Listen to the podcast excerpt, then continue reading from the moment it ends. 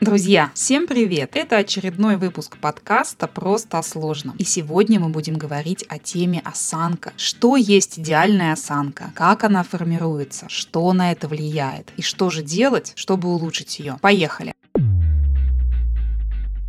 Итак, друзья, сразу в начале выпуска я вам дам небольшой спойлер и скажу, что идеальная осанка бывает только на картинках в учебниках. В реальной жизни все намного, намного сложнее. И истинная осанка, она проявляется не когда вы позируете или смотрите на красивые фото, где кто-то позирует, стоит в определенной позе. Она проявляется, когда контроль со стороны нервной системы ослаблен, и когда человек не специально не позирует, специально не держит спину. Ну, когда он условно расслаблен, потому что невозможно там 15-16 э, часов в сутки следить за осанкой, иначе мы с вами сойдем с ума. Вот что истинная осанка. И я сейчас дам небольшое определение, которое, ну, можно сказать, я сама э, для себя и для многих своих клиентов, друзей придумала. И оно, ну, на мой взгляд, максимально понятно описывает. Осанка – это наиболее выгодное положение тела в пространстве, опирающееся опирающийся на основную функцию тела, мы об этом дальше поговорим, в котором все части взаимосвязаны друг с другом, влияют друг на друга и тем не менее стремятся к некому балансу, распределению сил и минимизации энергии.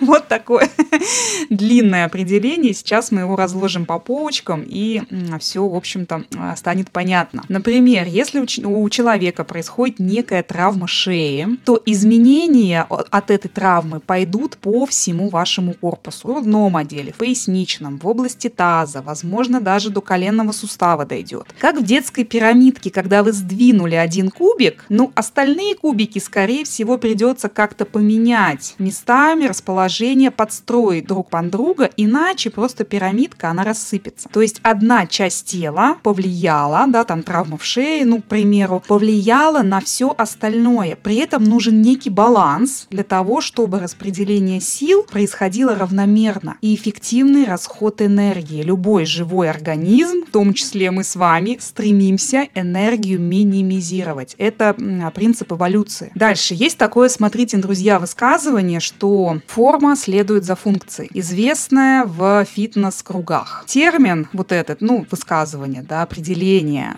форма следует за функцией пришел к нам также из архитектуры, который говорит говорит о том, что форма здания э, прежде всего должна определяться ее функцией или целью. И как же это можно перенести на человека, на его осанку? Возьмем условного мужчину или женщину, который 5, 6, там, 8 часов проводит за монитором компьютера. И в данном случае цель будет сидеть и поддержать это положение тела для того, чтобы максимально выполнить там свой какой-то рабочий функционал. Соответственно, форма здания, тело, осанка, она начнет подстраиваться под эту функцию сидеть. Опять же, для того, чтобы максимально выгодно распределить ресурсы тела. И вот что значит форма следует за функцией. Чем больше времени проводим в определенной позе, тем больше форма тела будет как бы эту позу поддерживать. И об осанке человека, по его э, походке, по осанке можно сказать, друзья, действительно очень многое. По сути, как раз нас, специалистов в области движения, этому и обучают обучают некому чтению тела. И я, собственно, в своей диагностике очень часто использую визуальную оценку походки, ну и осанки в том числе. Поэтому, завершая первый пункт, что такое идеальная осанка? Ее, друзья, нет. Она определяется нашей историей жизни в каком-то конкретном периоде. Пять лет мы выглядели одним образом, да, была, был там один тип осанки. 15 лет другая осанка. В 35 э, третья. 50 лет там четвертый будет тип осанки. И тут мы подходим ко второму важному факту, влияющему на наше положение тела в течение жизни. То есть что влияет на формирование осанки? На самом деле здесь множество факторов, но я бы их всех разделила на два больших пункта. И первый – это физические параметры. Какие физические параметры влияют? Это работа нервной системы. Осанка – это показатель работы мозга. Ну, это сто процентов. Может быть, для кого-то это будет сейчас, ну, чем чем-то необычным. У нас есть некая так называемая петля, ну, в английском языке она называется loop, ну, в, в русском, да, она переводится как петля, но она используется в неврологии. Возможно, возможно есть какой-то другой перевод, более такой невро, с неврологическим контекстом, но пускай будет петля. То есть у нас есть входные данные от сенсорных систем. Что это означает? Зрение, вестибулярный аппарат, тактильная система, слух, интероцепция. Интероцепция – это сигналы от внутренней среды, и все они идут в мозг. В первом подкасте, в самом первом выпуске, я как раз про это очень подробно рассказывала. Если еще не послушали, послушайте обязательно. И насколько эффективно наш мозг эти сигналы получает от сенсорных систем, насколько эффективно он их обрабатывает и принимает решения, будет зависеть наше самочувствие. То есть то, как мы себя чувствуем, то, какое у нас положение тела в пространстве, это уже выходные данные. То есть вот эта вот петля, что-то вошло в мозг от глаз, допустим, да. Опять же вопрос, если у вас зрение не очень хорошее, да, подумайте об этом. Что-то вошло, как-то мозг этот сигнал а, интерпретировал, какое-то решение принял, и то, что он выдает в виде движения, в виде осанки и самочувствия, это выходные данные. И они очень практически на 100% зависят от входа. От входа, что вошло и какой мозг принял решение. Это вот некая такая петля, да, луп. И второе показатель, который влияет на осанку, это психоэмоциональная составляющая. И здесь может быть очень много параметров, и культурная какая-то среда, в которой мы воспитывались, и социальные показатели, обстановка внутри семьи, возможно, там друзья, друзья какие-то, школа там, да, и так далее. Это работа какая-то стрессовая, неприятная, например, образ жизни, там, сколько я сплю, что я ем, как я бодрствую, там, и так далее. И, на мой взгляд, это ключевые факторы, вот эти две большие, а, два больших вида, да, это а, физический показатель и психоэмоциональный, и они будут определять форму осанки. Все, все остальные моменты, они скорее косвенные. То есть, какой я веду образ жизни, подвижный, неподвижный, занимаюсь я чем-то, тренируюсь, не тренируюсь, а сидячая у меня работа или там не сидячая, травмы, операции, то есть это немножко такой момент не совсем определяющий. Это скорее момент, на который также будет влиять нервная система. То есть она решит, сколько вы быстро восстановитесь после травмы или операции. Да? Она решит, является ли угрозой, опять же, это такой отсыл к первому подкасту, к первому выпуску, да, а является ли угрозой то, что вы сидите по 8 часов и не встаете. Потому что я знаю людей, которые работают, у них сидячая работа, например, у них ничего не болит, они себя прекрасно чувствуют. Знаю людей, которых сидячая работа, но у них все болит, и они себя чувствуют не очень хорошо. Вот, ну, там, безусловно, есть еще какие-то сопутствующие факторы, но тем не менее, ваш мозг решает, как вы себя будете чувствовать и как вы будете выглядеть. И вот мне хочется эту мысль прямо ключевую донести, что то, как мы выглядим, то, как мы себя чувствуем, то, какие мы принимаем решения, принимали в прошлом и будем принимать в будущем, это результат работы нервной системы. Вот эту фразу прямо надо, может быть, еще раз повторить, да, что это результат работы нервной системы. И с этого, кстати, начинаются базовые лекции по неврологии. И как раз они вот об этом рассказывают всем студентам, которые приходят учиться, что все, что все, все наши какие-то мысли, убеждения, физические показатели, то, как мы двигаемся там, да, и так далее, это все, конечно, результат работы мозга. И, например, если вы м- сидите 5-6 часов за компьютером или не за компьютером, у вас какая-то другая сидячая работа, и редко очень встаете, но при этом, допустим, вы занимаетесь фитнесом там один, два, три раза в неделю, то, на мой взгляд, вот этого будет недостаточно для изменения осанки. То есть будут какие-то либо очень незначительные изменения, либо кратковременные.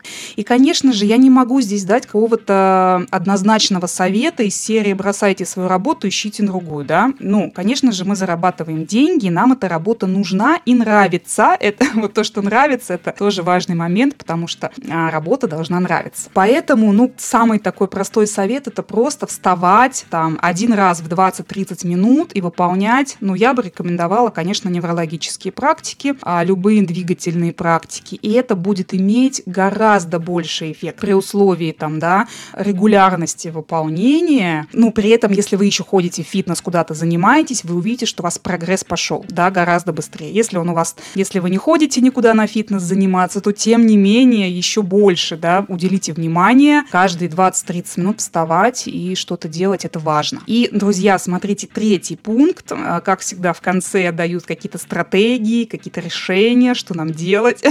Что нам делать и какая стратегия коррекции осанки. И прежде чем я скажу, очень важное э, маленькое уточнение, что я часто об этом говорю, что если вас ничего не беспокоит, ничего не болит, нет никаких жалоб, дискомфорта, нет напряжения, вы хорошо спите, там условно хорошее пищеварение, вы себя прекрасно чувствуете, вас не беспокоит эстетика осанки, то, друзья, ничего не нужно корректировать. Вот это очень такая, знаете, бывает ошибочное мнение, что мне что-то нужно делать, чтобы там достичь какого-то идеала там на картинке который. Если вас ничего не беспокоит, мы ничего и не делаем. Потому что мозг имеет, наш мозг имеет колоссальную степень пластичности, то есть как бы такой адаптивности. Но пластичность, она, конечно, бывает и негативная, и позитивная. И в случае там позитивной пластичности ваше тело, оно максимально подстроится под ваш функционал. Ну вот о чем я сказала, да, уже что я знаю людей, которые работают сидя там по 5-6 по часов, и себя прекрасно при этом ощущают, да, и такое, такие тоже есть случаи. То есть в этом случае мы ничего не меняем. Если, ну, нет жалоб у человека,